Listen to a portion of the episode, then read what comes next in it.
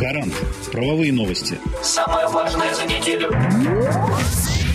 Приказом Минфина России номер 52Н утверждены формы первичных учетных документов и регистров бухгалтерского учета, применяемых органами государственной власти, органами местного самоуправления, органами управления государственными внебюджетными фондами, государственными муниципальными учреждениями, а также методические указания по их применению.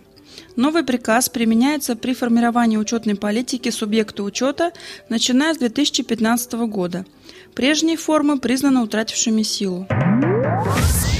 Федеральным законом от 8 июня номер 146 ФЗ урегулирован порядок налогообложения средств, получаемых участниками и акционерами обществ в случаях выхода из состава участников общества, при передаче средств и имущества участника общества, в случае ликвидации общества, при уменьшении номинальной стоимости доли в уставном капитале общества.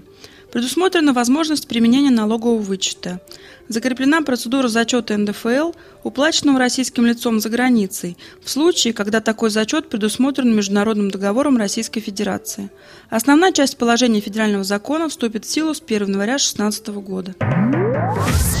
Принят закон о добровольном декларировании физическими лицами активов, счетов и вкладов в банках. Гражданам дана возможность добровольно представить в налоговые органы сведения о своем имуществе, счетах и вкладах в банках, в том числе зарубежных и контролируемых иностранных компаниях, подав специальную декларацию. На нее распространяется режим налоговой тайны.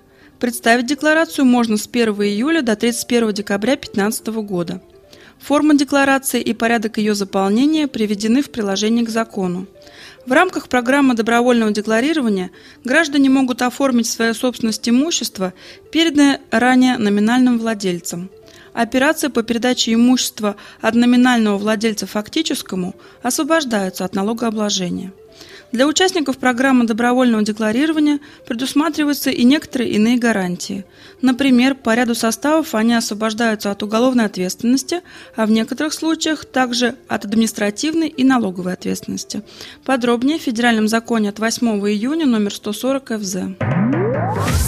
Федеральным законом от 8 июня номер 150 ФЗ внесены изменения в части 1 и 2 Налогового кодекса Российской Федерации – Уточнены положения о признании иностранной компании контролируемой. Скорректирован статус контролирующего лица. Ряд изменений обусловлен принятием закона о так называемой амнистии капиталов.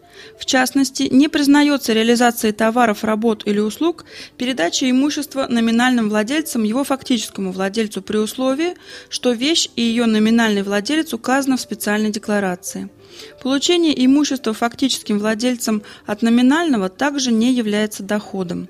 Закреплено, что специальная декларация и прилагаемые к ней документы и сведения, а также содержащиеся в них данные, не могут являться основой для камеральной налоговой проверки. Сведения, содержащиеся в специальной декларации, признаются налоговой тайной.